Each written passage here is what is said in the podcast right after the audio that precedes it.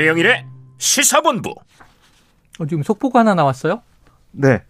아, 강훈식 이 민주당 당대표 후보가 긴급 기자회견을 한다. 오늘, 어, 오늘 1시에 1시면 오후 1시에 20분 후네요. 네, 대략. 20분 뒤에 국회 네. 소통관에서 기자회견 한다는 공지가 기자한테 지금 내려왔습니다. 네, 지금 계속 뭐 이제 지방선의 경선이 이어지고 있는데 뭐 어대명 이제 확대명 뭐 음. 이재명 후보가 압도적인 이제 지지를 얻고 있고 강훈식 후보가 지금 제일 낮, 낮아요 득표가. 뭐세 명 중에 이제 가장 낮게 나온 것도 음. 있지만 지금 오늘 이제 긴급 기자회견을 잡은 거는 네. 지난 주말에 이제 충청권을 포함한 경선이 있었는데 예, 예. 그렇습니다. 이제 근데 이제 강훈식 의원 같은 경우는 뭐 지역구도 충남. 예, 충남 아산 쪽이고 그러다 보니까 충청권에서 어느 정도 이제 몰표를 받아서 이제 음. 도약 기반을 만들겠다라는 계산을 하고 있었던 것 같은데 음, 생각만큼의 성과가 나오지는 않았습니다. 일단 그러니까 충남 같은 경우는 원래 기대에는 본인의 이제 정책 본거지기 때문에 네. 1등을 하는 것까지도 나름대로는 이제 기대가? 음. 갖고 있었던 것 같은데 1등까지는 못하고 이제 이 충남에서만 박용진 후보를 약간 앞서는 걸로 나왔습니다. 네, 네. 그리고 이제 다른 충청 지역들, 충북이나 이제 세종이나 대전 쪽에서는 기대했던 것만큼의 성과가 안 나오고 기, 기존의 그 득표에서 크게 벗어나지 못했기 때문에 아마 충청에서의 결과에 대해서 나름대로 좀 충격을 좀 받은 게 있었을 아. 것 같고요. 그러다 보니까 이제 뭐 지금 정치권에서 좀 제가 한번 이제 쭉 예, 얘기를 들어보니까 사퇴 쪽으로 기우는 기자회견이 될 수도 있겠다라는 얘기가 지금 관측이 되고 있는 것 같습니다. 그런데 이제 단일화는 아니고 사퇴도 여러 유형이 있어요. 그렇습니다. 특정 뭐. 후보 지지를 표명하고 사퇴하는 것도 있고 네. 특정 후보와 단일화를 하는데 음. 나는 사퇴하지만 어느 쪽으로 좀 밀어달라 이럴 수도 있고. 그러니까 물론 내용을 고지한 건 아니기 때문에 네. 음. 20분 뒤에 이제 확인을 해봐야 되겠습니다만 이 분위기는 이렇다는 거 정도 그러면은 이 이슈를 먼저 다뤄보죠. 오늘 월요일이 됐습니다만 지난 주말에도 이제 뭐 전당대회 이제 지방 순회가 계속 이루어지고 있기 때문에 지금 이재명 후보가 누적 집계로 어느 정도 득표하고 있는 거예요? 네, 지금 권리당원 투표 결과가 발표가 되고 있죠. 원리당원 투표부터 이제 계속 속속 발표해 그렇습니다. 왔던 거고. 계속 발표가 됐고요. 어, 12개 시도 누적 득표를 보면 네. 73.28%입니다. 음. 압도적 이네요. 네, 이 득표를 보이고 있는 거고요. 2위인 박용진 후보가 누적 득표율이 19.9%, 음. 강훈식 후보가 6.83%를 기록하고 네네네. 있습니다. 한 자릿수고. 네, 차이가 많이 나는데요. 그러니까 어제 보면은 뭐 충청권 지역의 결과 네. 발표가 됐는데 충남 경선에서 이재명 후보가 66.77%로 상대적으로 낮은 권리당원 득표율을 기록을 했는데 네. 뭐 거기서는 강훈식 후보가 17.29%로 음. 깜짝 2에 올랐고 네. 박용진 후보가 15.94%였습니다. 어. 근데 이걸 빼놓고서는 다른 이 충북 지역이나 세종, 대전 뭐 이런 지역은 다 이재명 후보가 뭐 74%, 76%, 네네. 뭐 이런 식으로 70%를 유지해 가지고 계속해서 앞서 나오고 있다. 아, 거의 이 전당대회 이 순회 경선 반환점을 통과하고 있는데도 이렇게 압도적인 표 차이를 보이고 있다. 득표를 보이고 있다. 이렇게 보시면 되겠고요. 주목해서 봐야 될 부분이 어제 1차 여론조사 결과도 발표가 아, 됐습니다. 그러니까 지난 주말부터 여론조사 결과도 발표가 시작된 거죠? 그렇습니다. 두 번 하는데요. 두 번 하는데 예, 1차가. 어제 예, 한 번, 그다음에 28일 2차 여론조사 발표가 돼가지고 전당대회 날 두 번째. 그렇습니다. 그래서 그게 합쳐져서 어, 누계로 이제 발표가 발표가 네. 되는데 1차 여론조사 결과를 봤더니 이재명 후보가 79.6%로 어, 여론조사도. 네, 오히려 권리당원 투표보다 더 이제 앞서고 있는 그러네요. 결과가 나왔습니다. 그리고 이제 박용진 후보가 16.96%, 강훈식 후보가 3.35% 음. 이렇게 나왔기 때문에 이재명 후보 입장에서는 이제 어, 원팀 기조 이 메시지를 계속 내놓으면서 네. 거의 이 준비를 하고 있다. 당 대표 어, 이 당선을 준비하고 있다는 생각이 좀 들고 박용진 후보와 강훈식 후보 같은 경우는 지금 돌파구를 어떻게 마련해야 될지 음. 이런 생각할 것 같고 그 하나의 방편으로 강훈식 후보가 오늘 기자회견을 통해서 어떤 메시지를 낼 것으로 보입니다. 네, 지난 대선 경선 때 네. 민주당 내부 경선 생각해 보면 이제 과반을 이제 매직 넘버로 두고 음. 과반 넘겨서 쭉 이제 달려갈 때도 유력 유력했는데 지금 70%대니까 너무 압도적이에요. 이렇게 되면 오늘 음. 강훈식 후보의 이제 한시 기자회견 내용이 뭘지 궁금하긴 하지만 네. 만약에 이제 2, 3위 후보가 단일화를 해도 어려운 거잖아요. 그뭐 솔직히 말씀드리면 뭐 강훈식 후보한테는 좀 안타깝긴 하지만 음. 한 씨의 기자회견의 내용이 어느 방향이든 전체적인 대세에 영향을 미치기가 좀 어렵다는 음. 게 이제 현실인 것 같고요. 어, 이거는 결국은 뭐, 이 전당대회 초반부터 얘기가 나왔었던, 소위 말하는 이제 97그룹의 어, 당 혁신론, 네, 혹은 뭐 네. 세대 교체론이 전혀 먹히지 않았다는 이제 결과를 볼 수밖에 없는 것 같아요. 저희도 이 시간을 통해서 몇 번 말씀을 드렸지만 뭐 민주당 전당대회가 대선 패배 이후에 당의 방향을 어디로 가져가야 될 것이냐, 혁신의 방향을 어디에 초점을 맞춰야 될 것이냐 이런 어떤 음. 비전 경쟁이 되는 게 아니고 97그룹이 이재명 후보보다 조금 나이가 젊은 축에서 크게 다르지 않게 결국 네. 이재명이냐 반 이재명이냐 비 이재명이냐 네. 이런 식의 논쟁으로만 흘러가고 단일화를 할 수 있느냐 없느냐 이런 쪽에만 초점이 맞춰지다 음. 보니까 어떤 이슈 경쟁을 하는 데 있어서 이제 별 차이가 없는 네. 그런 면에서 실패한 게 아닌가 뭐 그렇게 좀 보여집니다. 자, 어쨌든 1시 이후에 저희가 2부에서 다루게 될 것 같습니다. 이 얘기를 또 다루게 될 것 같은데 제가 궁금한 건 지금 이 시간에 딱 하나예요. 사퇴거나 단일하거나 이게 좀 임팩트가 있을 텐데 이게 이재명 후보에 대해서 좀 우호적인 지지의 느낌이 날지 아니면 네. 강하게 이제 이재명 후보를 비판하는 이제 얘기를 하고 딱 사퇴를 할지 그런 이제 기류 정도가 궁금합니다. 한번 네. 지켜보도록 하고요. 자, 지금 최고위원 경선 득표율도 봐야죠. 지금 8명 중에 5명이 최고위원이 되죠. 그렇습니다. 어떻게 되고 있어요? 네, 지금 누적 득표를 보니까 정청래 후보가 28.22%로 1위를 네네. 지켰고요.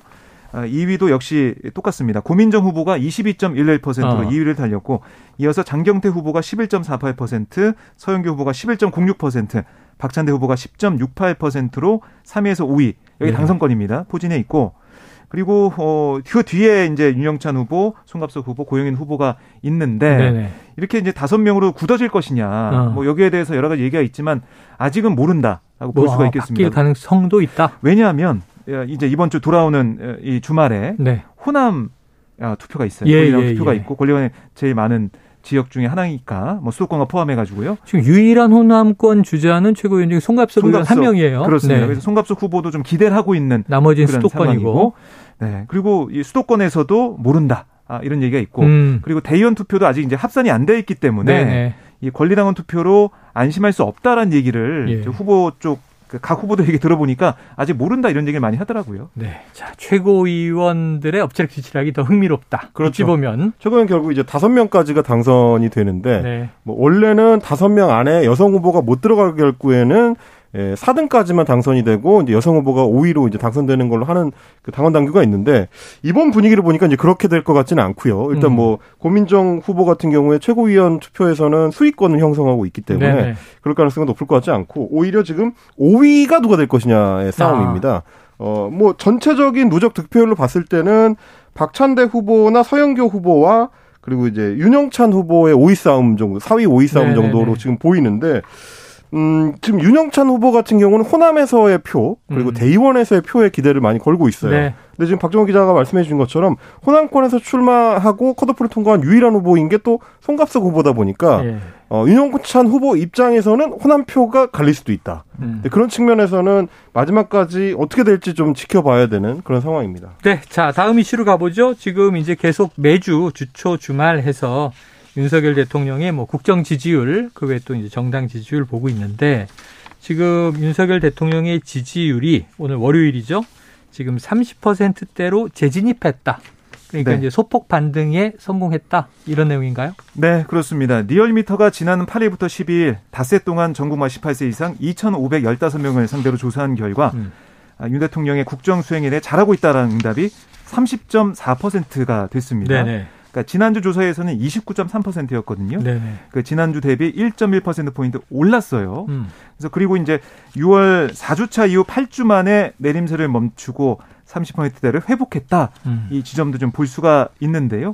아, 결국에는 20%대 그 후반 리얼미터 조사로 보면 이게 바닥이었냐, 아, 이제 반등을 하는 것이냐 이게 좀 관심 포인트인데 좀 더 봐야 될 것 같고 특히 이제 윤 대통령이 휴가 이후에 도스태핑 출근길 문답 방식을 좀 변화를 주고 네. 또 박순애 부총리 겸 교육부 장관 경질 같은 네. 뭔가 이제 민심에 호응하는 듯한 모습을 보이면서 이게 좀 반영이 되고 이게 꾸준히 갈 것이냐 음. 아, 이게 이제 관심 포인트고 다른 조사에서도 이런 경향성이 나타날지 좀 봐야겠습니다. 야당 쪽에서는 더 떨어질 가능성이 있다 이렇게 얘기했던 게 뭐냐면 지난주에 좀 포구라고 하는 이 재난 학제가 있었죠. 네, 정부 네, 입장에서 네. 본다면 음. 그리고 또 이제 이 저 그 반영은 안 됐겠습니다만 음, 음. 뭐 이준석 대표의 기자회견 예고돼 음, 있었고 네. 계속 비대위 체제 전환 그다음에 이제 김성원 의원의 또 이제 이른바 심각한 이제 발언, 음, 파장 음. 이런 게 있었는데 자 어떻게 이 결과 분석하십니까? 뭐 일단 그 월요일이라서 리얼미터 조사 하나 나온 것만으로 이제 완전히 바닥을 확인하고 이제 반등한다라고 이제 평가하는 거는 약간 이른 감은 좀 있습니다. 이르다? 왜냐하면 뭐 좀 전에 박정호 기자님께도 설명해 주셨지만 원래도 리얼미터가 등락폭이 좀 큰 편이고요. 그 여론에 좀 민감하게 반응하는 여론조사 이제 특성을 좀 가지고 네네. 있고 음. 그리고 이제 뭐 말씀하셨던 대로 계속해서 다른 여론조사들에 비해서는 어 낙폭이 상대적으로는 좀 덜했습니다. 그래서 다른 데서는 20%대 지지율이 나온 지가 한 2, 3주 정도 됐는데 리얼미터는 지난주에만 한 번 나오고 음. 그것도 이제 29% 정도로 나오고 이제 이번에 다시 이제 반등한 거라서 음. 조금 더 추세를 봐야 될 것 같고 어, 또 하나는 이제 이번 주에 어쨌든 대통령의 8.15 경축사가 있고요. 어, 17일에 또 이제 기자회견. 100일 기자회견이 있기 때문에 전반적으로는 윤석열 대통령한테 좀 유리한 흐름입니다. 어, 그래서 이제 전체적으로는 바닥 확인하고 좀 다지기에 들어갈 가능성이 높을 걸로 보이는데 다만 또 하나의 변수가 17일에 있을 이준석 대표에 대한 예, 법원의 이제 가처분 신청 심리 아, 그 결과에 따라서 여당이 어느 파고로 휩쓸려 가느냐 그거에 따라 이제 상황이 좀 달라질 수 있고요. 지금도 보시면 정당 지지율에서는 여전히 예, 국민의힘의 하락세가 지속되고 있는 중입니다. 음. 그런 것까지 판단했을 때는 아직은 어, 섣부른 판단하기 좀 어렵다. 조금 더 이번 주를 지켜봐야 된다. 네. 그렇게 말씀을 드리겠습니다. 알겠습니다. 자, 여론조사 하나 발표드렸기 때문에 자세한 내용은요, 중앙선거 여론조사 심의위 홈페이지를 참조하시면 되겠습니다. 자, 한 1분여 남았는데 짧게 이건 또 무슨 일입니까? 정의당, 이 비례 총사퇴 권고를 위한 당원 투표를 실시한다. 그러니까 비례대표 의원들 다 사퇴하라? 네. 의원직 내려놓으라는 얘기인가요? 네. 그거를 권고할지 말지 어. 당원들의 총투표로 결정하겠다 이 아, 얘기인데요. 권고할지 말지. 네. 그러니까 이게 발의 요건을 채우느냐 마느냐 음. 이게 관심이 쏠렸는데 네. 발의 요건을 적법하게 달성했다라는 게 정호준 전 수석 대변인의 설명입니다. 그러니까 이게 어, 투표 결과를 좀 봐야겠지만 만약에 사퇴 권고가 나오게 된다면 이 권고기 때문에 다섯 명의 비례대표 의원, 뭐 류호정, 장혜영, 강은미, 배진교, 이현주 의원이 일가 사퇴해야 되는 건 아니에요. 권고가 네네. 나온다고 해도. 하지만 권고 나왔다는 것 자체 당원 총투표에서 그런 결과가 나온다 그러면 다섯 명의 의원들이 상당한 압박감을 받게 될 네. 거거든요. 네. 그때 다섯 명의 이 의원들 어떤 결정을 하게 될지 음. 봐야겠습니다. 그러니까 당원들의 당원들이 지금 이제 비례대표 의원들에게 자 그만두시오라고 이제 권고하는 결론이 나오게 될지 이것도 뭐 지금 우리나라 정당에서 초유의 일이 아닌가 싶습니다. 토요일입니다. 지금 여섯 명이 의원인데 한 명이 심상정 의원인 네. 거죠? 지역구 의원님. 지역구 의원? 한명 있습니다. 알겠습니다. 지켜보도록 하죠. 자 광복절에 전해드린 한입뉴스 박정호 오마이뉴스 기자 헬마우스 임경빈 작가였습니다. 수고하셨습니다. 고맙습니다. 고맙습니다. 자, 오늘, 어, 오늘 광복절의 디저트송은요. 청취자 4988님, 오늘 광복절을 기리면서 이 노래 신청합니다. 마야의 진달래꽃 듣고 싶어요. 자, 치킨 쿠폰 보내드리고요. 노래 듣고 입으로 돌아옵니다. 근데, 자, 그렇다면 이제 국민의힘 여권의 지도부, 뭐 네. 비대위, 그리고 또 뭐 꼭 지도부가 아니어도 여권 내부, 혹은 또 대통령실 등등 반응은 좀 어떻게 나오고 있습니까? 그러니까 대통령실에서는 뭐 공식적인 반응이 안 나오고 있습니다. 사실 아 예, 네. 안, 나, 안 나오고 있는 상황, 침묵을 지키고 있다라고 보시면 되겠고요. 또 이제 국민의힘 지도부에서도 뭐 이 명확하게 여기에 대한 대응을 안 하고 있어요. 음. 하지만 일부 의원들을 어, 목소리를 들어보면 뭐 김미애 국민의 의원 같은 경우 아까 제가 말씀드렸듯이 네.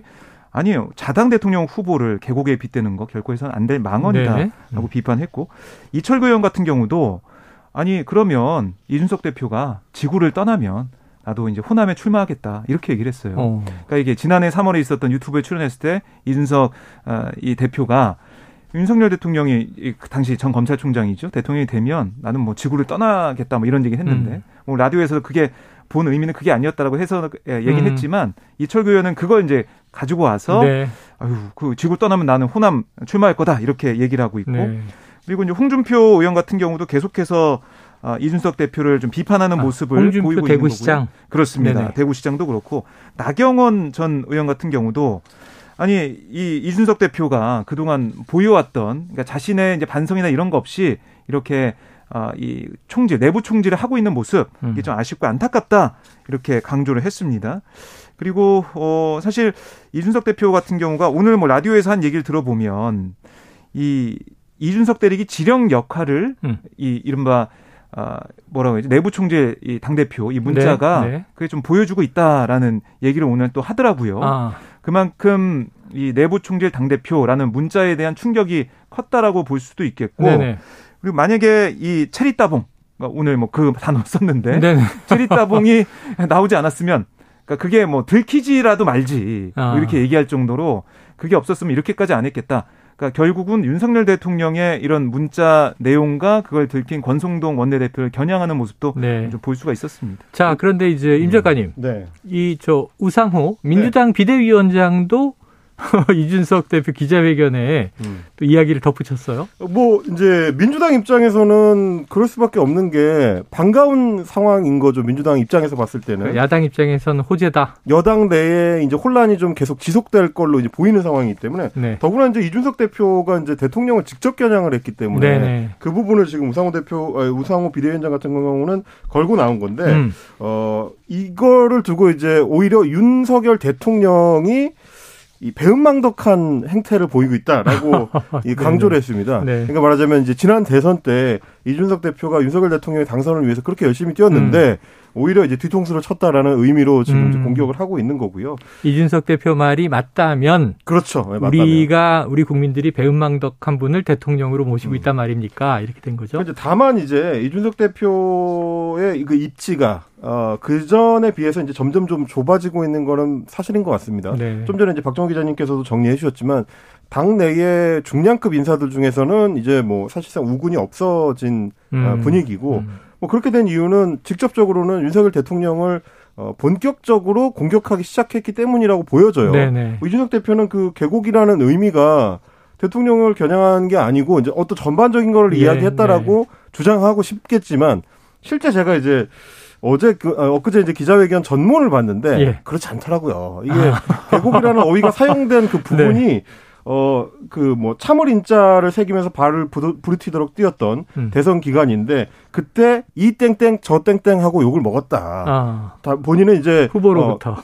그렇습니다. 그걸 이제 다 뿌리치고 연을 끊고 싶었다라는 아, 이야기들과 묶여 있거든요. 네. 이건 뭐 정책이나 이런 부분에 대해서 언급하는 내용이 아니었기 때문에 어, 맥락상으로 봤을 때는 누가 보더라도 대통령 자신을 가리킨 거고 그게 네. 아니라고 하더라도 어쨌든 본인이 양고기 양탈을 흔들면 양 머리를 흔들면서 개고기를 팔았다고 했기 때문에 음. 거기서 후보가 제외되기는 사실 어렵다. 이제 그런 부분을 봤을 때는 아마 앞으로도 이준석 대표가 당 내에서 큰 세력을 형성하기는 쉽지 않을 것 같다 라는 이제 분위기로 네. 흘러가는 것 자, 같습니다. 이준석 대표 여기에 대해서 또 반격을 하고 있는 당내 인사들 또 지금 침묵하고 있는 대통령실 지금 모두 다 이게 이해 당사자다 보니까 이야기를 들으면 객관적인 입장에서는 너무 좀 이 감성이 호소하는 건 아닌가. 음. 국정을 바라보는 국민들은요. 그 무엇을 민생을 위해서 어떻게 정책을 펼치고 구체적으로 어떤 이제 국정들이 펼쳐질 것이냐 여기에 관심이 이제 더 큽니다. 그래서 억울함의 호소는 알겠지만 문제 그래서 그 다음에 어떤 정치가 펼쳐진다는 네. 것인지 그게 좀 명확해야 될 것 같은데. 근데 뭐 결국에는 이게 나한테 이 뭐 자신한테 쓴소리하는 사람들을 좀 만나고 포용하고 이런 게 좀 정치권에 좀 보여야 되는데 네네. 그게 잘 됐을 때 어떻게 보면은 정권도 연장이 되고 이런 모습을 예, 정치에서 예. 볼 수가 있었거든요. 당장 뭐 지난번에 보면은 이명박 박근혜 2012년 대선 당시 이명박 아, 이 대통령에서 이제 박근혜 대통령 넘어갈 때 네. 그때 박근혜 대통령은 당내에서 야당 역할을 하면서 그게 어떻게 보면 당 내부에 어떤 정화작용 이런 것도 있었거든요. 네네. 근데 그게 아닌 이제 박근혜도 대통령이 된 다음에는 유승민 전 원내대표를 뭐 찍어내리기. 음. 그래서 뭐 배신자 프레임으로 가면서 정권이 넘어간 게 아니냐 이런 얘기도 있기 때문에 네. 윤석열 대통령이 어떤 결단을 내릴지 좀 봐야겠습니다. 그래요. 정치가 좀 통 크게 국민 생각하고 달리시길 바랍니다. 저는 박정호 기자가 뭐 이 X 저 X 저한테 하는 거 다 알지만 방송도 같이 하고 밥도 먹고 그러잖아요. 자, 통 크게. 물론 그 X는 이제 분입니다. 분. 아, 그분. 저분. 아, 그렇구나. 네. 자, 자, 이게 대통령실 인적 쇄신 문제, 요즘에 낮은 지지율의 첫 번째 이슈가 주로 인사 문제다. 이런 얘기들을 많이 했는데 이게 내일 모레 오늘은 이제 광복절이지만 내일 모레 기자회견 예정돼 있잖아요. 그렇습니다. 대통령실의 인적 쇄신 그림이 나오고 있습니까? 이게 좀 대통령실 안에서 아니면은 그 여권 이 안팎에서 나오는 얘기가 좀 네. 엇갈리고 있어요. 아, 그래요. 하나는 대폭 개각을 할 거다. 어. 김대기 대통령 비서실장과 이진복 정무수석을 비롯해서 이 고위 참모진을 교체하고 음. 거기다가 뭐 강인선 대변인을 포함해서 이제 홍보 수석까지 아니면 시민사회 수석까지 다 대거 교체하는 쪽으로 갈 수도 있다. 네네. 이런 하나의 내용이 있고 또 하나는 아니다. 이번엔 소폭 개각으로 할 거다. 어. 특히 이제 홍보 라인 이걸 좀 강화하기 위해서 김은혜 전 의원을 네, 다시 네, 네. 대통령실로 불러드릴 거다. 그래서 대통령이 지금 거리에서 홍보 업무나 아니면 여러 가지 정무적인 판단하는 데서도 음. 김은혜 전 의원이 역할할 수 있지 않느냐. 왜냐면은 이 인수위 시절에 대변인 역할도 하면서 상당히 윤석열 대통령의 총애를 받았거든요. 그런 부분에 있어서 이렇게 좀 마음이 잘 통하는 사람들로 보강을 해서 음. 이 국정 홍보나 이런 게 좀 안 돼 있다는 이런 판단 대통령실에서 좀 하는 것 같아요. 네네. 그걸 강화해서 국정 지지율을 좀 끌어올리는 그런 쪽으로 가겠다. 이 두 가지 좀 맞서고 있는데 현재까지는 좀 이 소폭 개각, 그러니까 이 홍보 라인 쪽 개각만 아, 그 아, 쇄신만 아니면은 지금 있는 데서 플러스 김은혜 전 의원 정도 네네. 소폭으로 가는 게 아니냐 이런 관측이 좀 힘을 얻고 있습니다. 자, 대폭이라 하면 이제 이적 쇄신을 단행한다는 얘기고 그렇습니다. 지금 얘기한 소폭은 뭐 김대기 비서실장 등 대체로 유임 네. 여기 홍보 라인만 조금 교체하거나 강화한다. 그럼 이건 인적 쇄신이라고 보기는 또 어려울 텐데 음. 임 작가님 어느 쪽이 더 유력해요?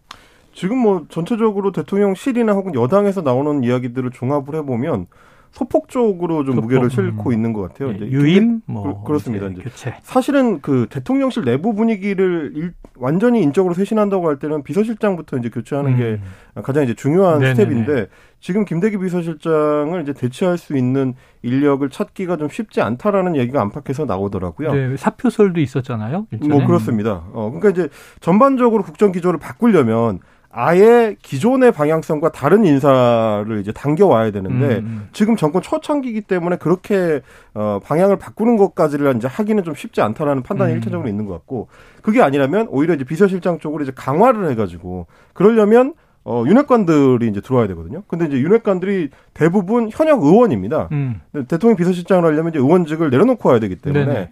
어 그런 어떤 결단을 할 수 있는 그 상황도 또 아닌 것 같고 음, 아, 의원이 그렇게 좋은 거예요? 그러니까, 그러니까 윤핵관들 입장에서 이제 생각을 해보면 네. 현역 의원을 내려놓고 대통령 비서실장으로 가기에는 음. 어, 앞으로 이제 당 대표 선거도 남아 있고 총선도 남아 있고 하기 때문에 그런 고민들이 좀 있는 것 같아요. 근데 이제 그게 아니라면 결국은 홍보 라인을 강화하는 쪽, 그러니까 말씀하신 것처럼 이제 김은혜 전 의원을 뭐 특보 형식으로 넣거나 아니면 뭐 뭐 이 저 대통령 그 대변인실에 뭐든 개각을 네. 하거나 개선을 하거나 이제 이런 정도일 건데 과연 그걸로 네. 혁신의 모양새를 보여줄 수 있을 것이냐에 대해서는 그러게요. 다소 좀 회의적인 시선이 많은 것 같습니다. 그러니까 국민들이 좀 감동할 수 있는 음. 그러니까 의외의 인사나 아니면 어 이 사람이면은 뭔가 소통이 되고 통합이 되고 화합이 되겠다 이런 느낌이 드는 쇄신이 네네. 있어야 되는데 과연 그런 감동적인 쇄신이 있을 것이냐 음. 그 내용을 좀 봐야 될 것 같습니다. 그리고 이제 이게 음. 가장 중요한 문제가 홍보 쪽 라인업을 강화하겠다 라는 방향성은 기존의 윤석열 대통령이나 대통령실에서 네네네. 얘기해왔었던 방향성에서 크게 다르지 않아요. 스타 장관들 나왔으면 나와야 한다. 맞습니다. 그런. 얘기들이거든요. 이 기자들이 좀 도와줘야 된다든지, 뭐 스타 장관들이 나가서 잘 국민들한테 설명하는 게 중요하다든지. 네. 그러니까 이제 본질은 놔두고 뭔가 포장만 바꾸면 조금 음. 나아지지 않을까라는 기대를 하고 네네. 있는 것 같은데 그 부분은 오히려 좀 고민을 해야 되지 않나. 뭐 그런 생각이 들긴 합니다. 고민은 이제 교체도 중요하지만 누구로의 교체인가 이게 그렇죠. 중요한데 어떤 방향성으로의 교체냐, 뭐 이런? 거. 자, 김은혜 의원은 뭐 이미 익숙한 인물이에요. 인수위 대변인을 했었고, 배현진 의원에게 이제 넘겨주고 그랬었는데, 자, 어떤 인적 쇄신 지켜보도록 하죠. 내일 모레 기자회견입니다. 자, 지금 이 휴일인데요. 점심시간 교통 상황을 좀 듣고 이야기를 이어가도록 하겠습니다. 교통정보센터의 유하영 리포터 나와주세요.